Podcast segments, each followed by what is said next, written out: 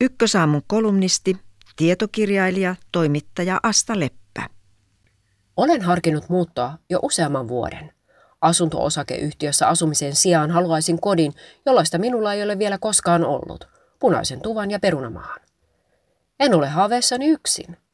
Unelmia kartoittavien kyselyiden mukaan suomalaiset haaveksivat yhä omistusasunnosta, vieläpä omakotitalosta, siitäkin huolimatta, ettei omistusasujien osuus eurooppalaisessa mittakaavassa ole mitenkään valtaisan suuri. Viimeisimmän tilaston mukaan 63 prosenttia suomalaisista asuu itse omistamassaan asunnossa. Silti omistusasumisen perinne elää, jollei muussa, niin unelmissa. Syyt tähän ovat osin historiassa. Oma rauha ja itsenäisyys ovat omistusasumiseen houkuttavia tekijöitä. Useissa kielissä käsitteet piha ja pyhä ovat sukua toisilleen. Niinpä vaikka metsissä pätee joka miehen oikeus ja samojan villivapaus, niin toisen kotipihalle ei sovi tulla, ei edes hipsiä salaa puiden takaa pihan ohi. Vielä nykyisinkin voi kesyttömällä korpitiellä törmätä viritettyyn metallipuomiin ja kylttiin yksityisalue pääsy kielletty. Valtio on tukenut omistusasumista paitsi lainakorkojen vähennyksillä, myös myyntivoiton verovapaudella kahden vuoden asumisen jälkeen. Aika moni järkeilee, että on kannattavampaa maksaa omaa asuntoa kuin lähes saman hintaista vuokrakämppää. Toisille elämän vapaus toteutuu omalla tontilla. Toisille vapaus merkitsee taas aivan muuta. Vapautta lähteä koska tahansa minne tahansa, jos maisema ja naapurusto ei ihan miellytä.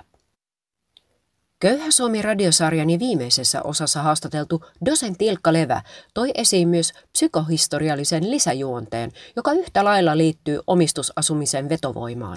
Linnoittautuminen ja kotiin käpertyminen piiloon muulta maailmalta nivoutuu usein yhteiskunnalliseen epäluottamukseen ja turvattomuuden tunteeseen. Kun elämä on yhtä töyssyä ja turbulenssia, omistusasunto tarjoaa maaperää, johon kasvattaa jykevää pääjuurta. Elämme aikaa, jolloin tavoitteeksi tarjotaan kaikkea väliaikaista, väliä ja muuttuvaa. Muodit vaihtuvat neljästi vuodessa. Työura on usein pelkkää pätkää, ja sen lisäksi ihmisen tulisi uudelleen kouluttautua ja päivittää hullun lailla omaa osaamistaan. Parisuhteetkaan eivät aina kestä. Muutoksille avoimien elämään urbaani vuokra-asuminen sopiikin mitä mainioimmin. Minäkin asuin nuorena kotoa pois muutettuani ainakin 15 eri vuokrakämpässä ennen kuin kolmikymppisenä anoin silloisen puolisoni kanssa asuntolainaa.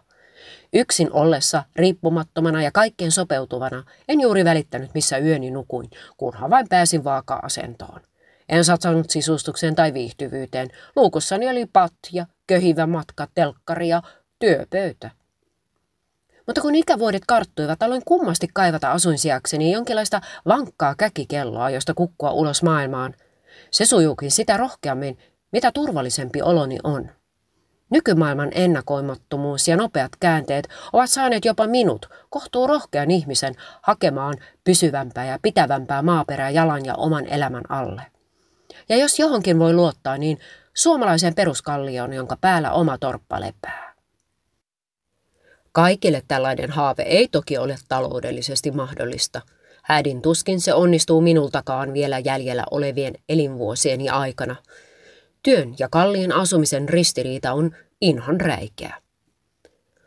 Vuosien myötä myös muutoista on tullut aina vain repivämpiä kokemuksia. Vaikka olisi juuri kironnut kotikaupunkinsa, talonyhtiön hallituksen ja liian korkean yhtiön vastikkeen, muuttopäätöstä empiä pelkää. Yhtä äkkiä oman kodin jokaista kuhmoa ja kolhua katsoo suurella hellyydellä, sillä ne ovat kuin arpia eletystä elämästä. Ulkopuolisille ne eivät kerro yhtään mitään.